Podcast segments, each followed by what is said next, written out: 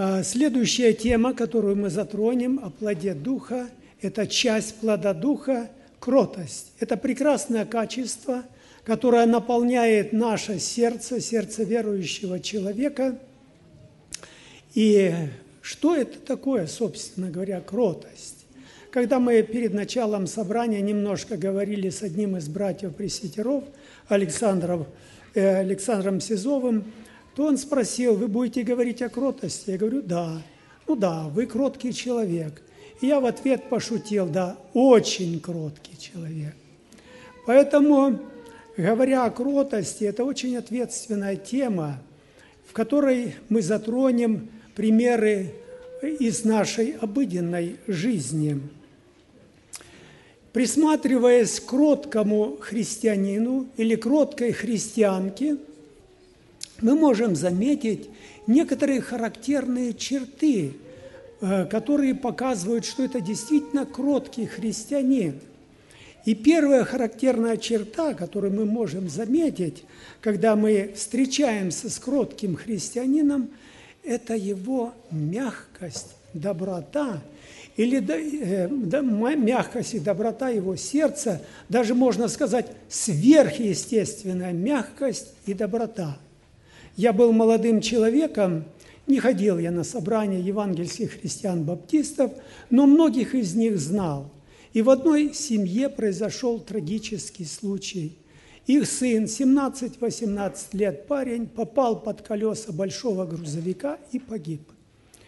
После этой трагедии, после похорон, был суд над этим водителем, тоже молодой был водитель, но человек, конечно, неверующий. Он был, собственно, и виноват в этой аварии.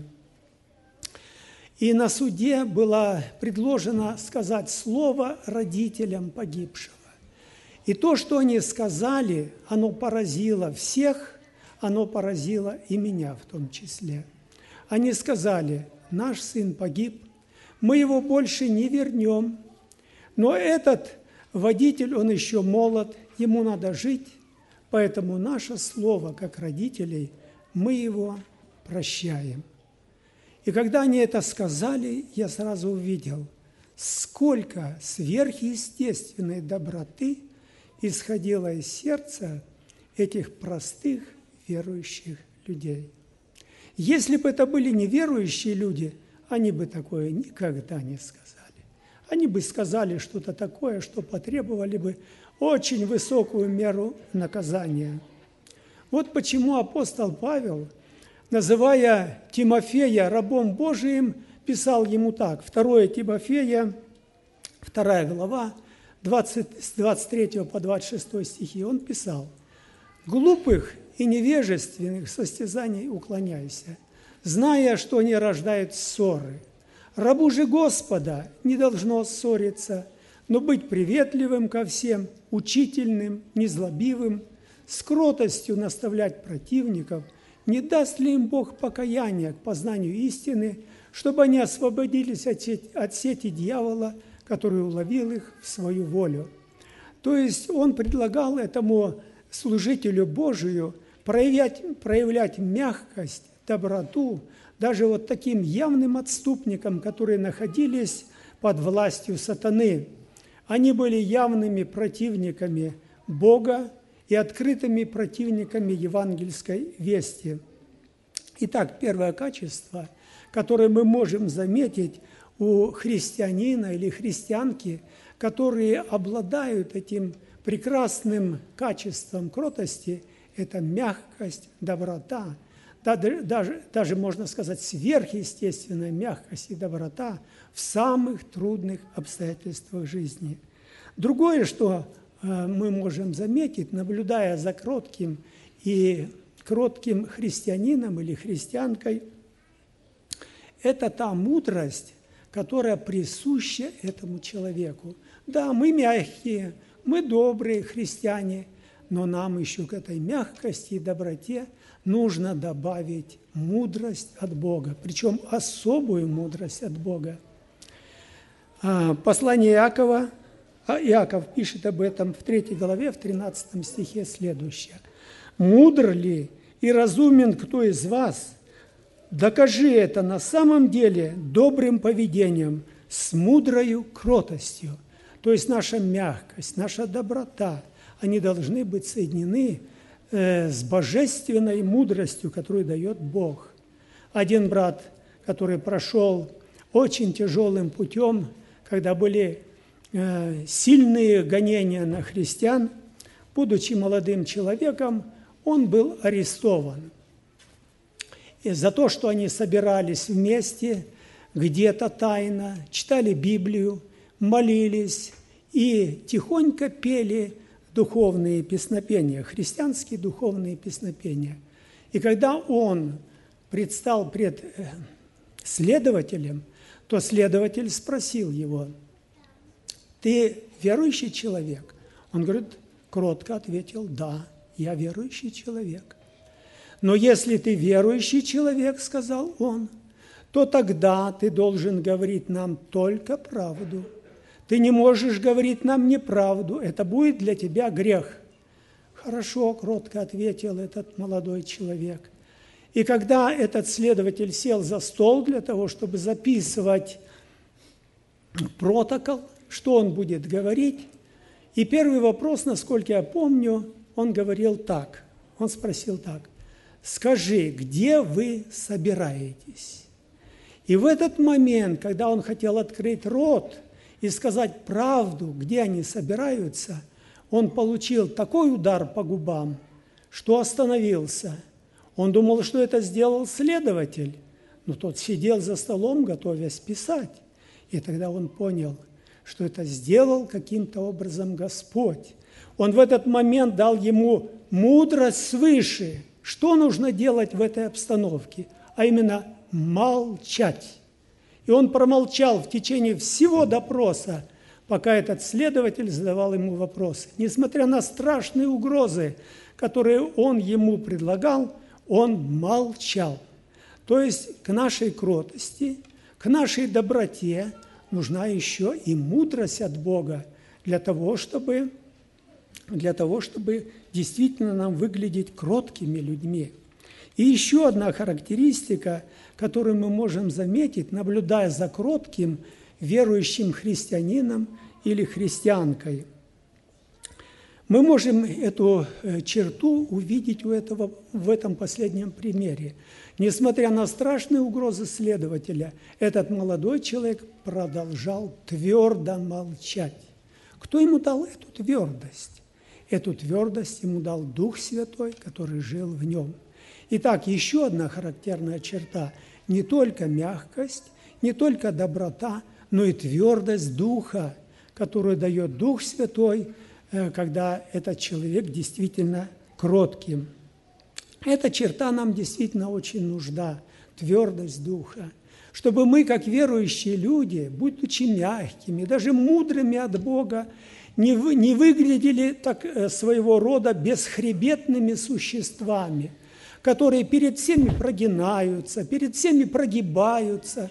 А прогинаться и прогибаться – это значит всем льстить, всем угождать, у всех быть на побегушках. Так вот, чтобы такими не были верующие, кроткие люди, для этого нужна им твердость. И эту твердость дает Дух Святой.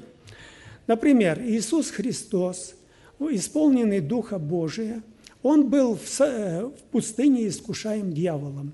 И вот одно из искушений. Сатана ему показывает все царства миру, мира и славу их, и говорит ему, все это дам тебе, если падший поклонишься мне. То есть, если ты предо мною прогнешься, если ты будешь у меня на побегушках, если ты будешь мне во всем услуживать, мне, мне льстить, все это дам тебе.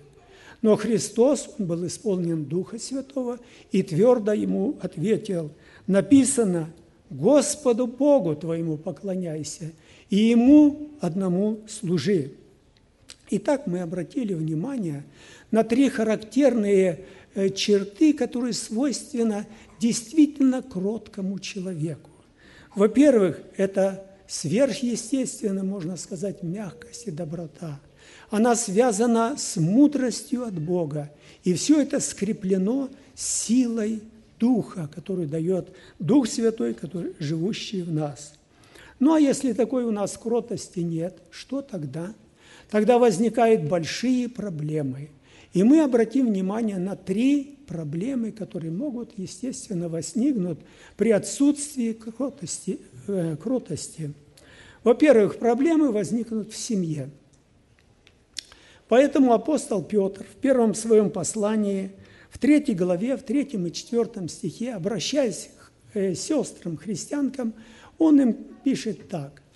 «Да будет украшением вашим не внешнее плетение волос, не золотые упоры или нарядность в одежде, но сокровенный сердце человек, кроткого и молчаливого духа, что драгоценно пред Богом. Обращаясь к мужьям, он им говорит, и вы, мужья, обращайтесь благоразумно с женами вашими, оказывая им честь, как сонаследник, э, э, как сне, и вы, мужья, благоразумно обращайтесь с женами вашими, как с немощнейшим и чистым, э, немощнейшим сосудом, оказываем честь, как сонаследницам благодатной жизни. И если вот этих качеств в семье нет, кротости, уважения, благоразумия, семья, в семье, семья терпит большие проблемы и даже может разрушиться. Я работал с одним мужчиной, который после окончания смены продолжал работать. Все уезжали домой, а он продолжал работать, пока не зайдет солнце. Когда солнце заходило, он собирался и уезжал э, домой. Проблем, у него была, были большие проблемы с женой.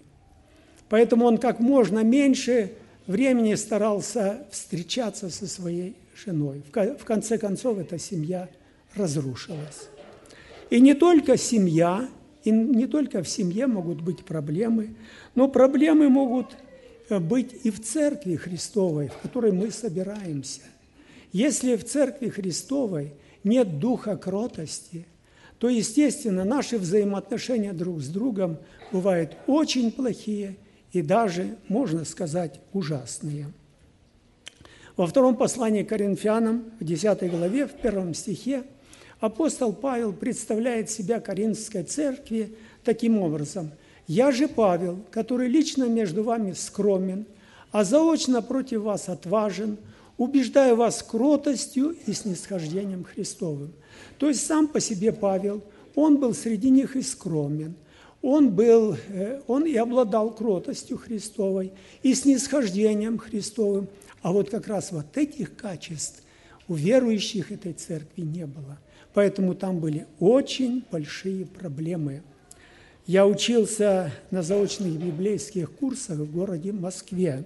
Сам я был из Киргизии, где жило очень много верующих немцев и неверующих немцев. И вот один брат-студент – который учился со мною, несколько раз предлагал мне, «Володя, что ты сидишь там среди немцев? Ты что, знаток немецкой ну, души? Переезжай к нам. У нас как раз нужен служитель, пресвитер церкви. Будешь пресвитером». «Правда», – сказал он, – «у нас не так, как у вас.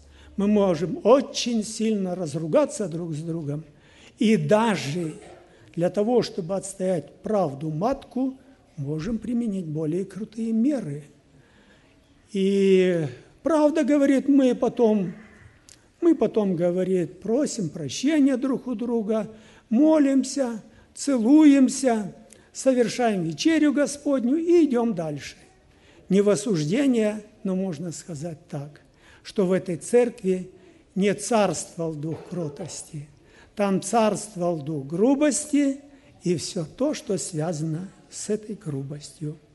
И еще одно, что очень важно нам отметить, если у нас нет кротости, о которой мы говорили, то это очень сильно влияет на наше свидетельство о Господе среди неверующих людей. Поэтому апостол Иаков в своем послании в третьем, э, вернее, не апостол Павел в своем послании – послании филиппийцев, в 4 главе, в 5 стихе, он говорит, «Кротость ваша да будет известна всем человекам, Господь близко». И мы не можем, если мы какие-то смутьяны, дебоширы, нарушители э, спокойствия, мы не можем свободно свидетельствовать неверующим людям о Христе, потому что они знают, кто мы такие.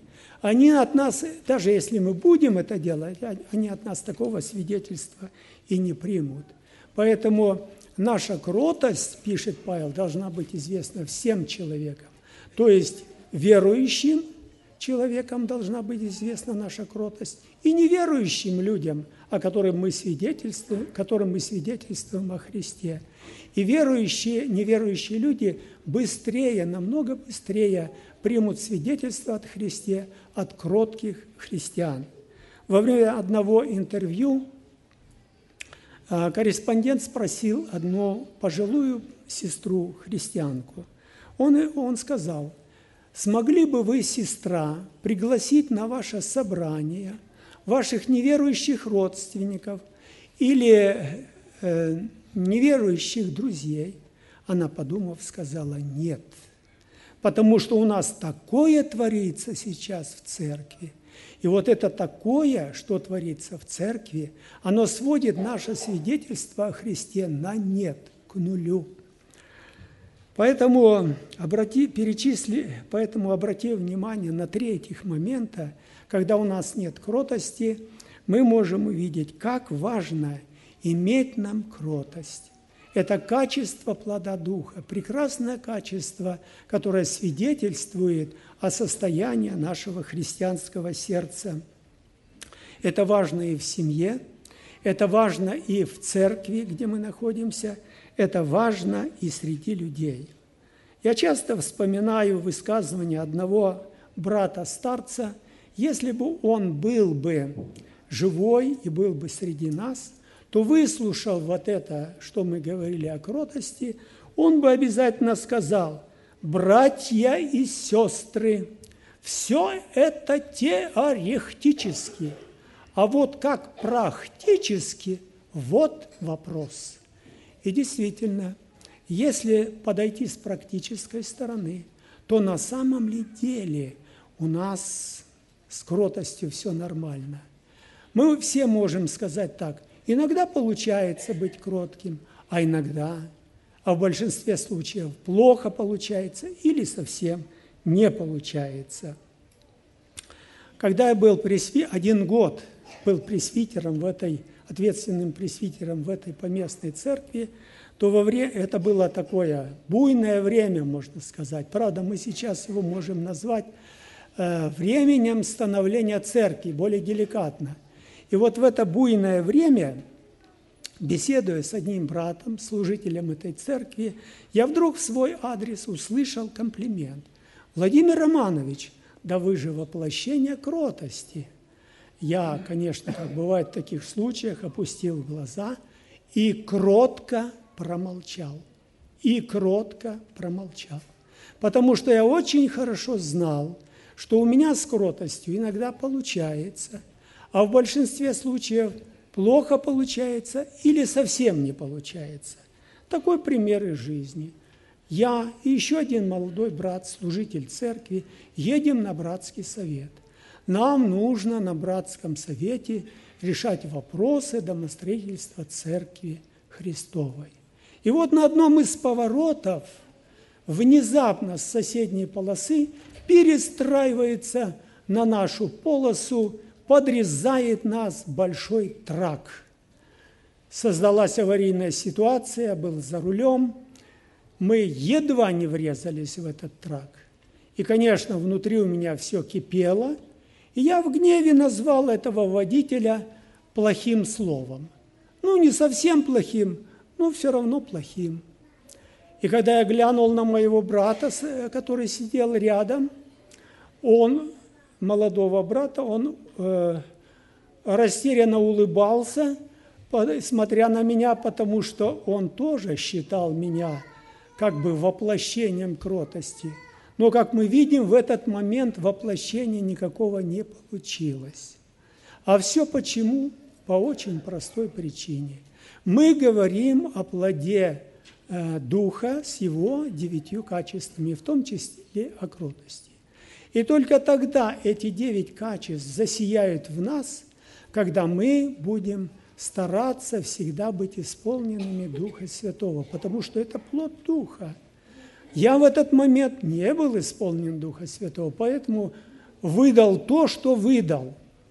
Конечно, тема об исполнении Духом Святым, э, а к этому нас призывает Священное Писание, послание Ефесянам, 5 глава, 18 стих, там написано «Исполняйтесь Духом». Это тоже очень важная тема, отдельная тема. Мы же сегодня обратили внимание на кротость. И я думаю, мы поняли, что кроткий христианин с, этой сия... с этим сияющим качеством плода Духа – это христианин мягкий, добрый, но и мудрый от Бога. И все это скрепляется силой Духа, которую дает ему Дух Святой.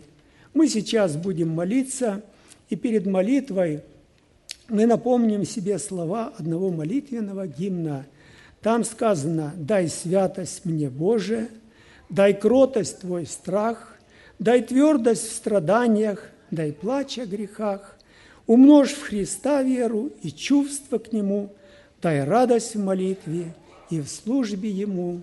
Аминь.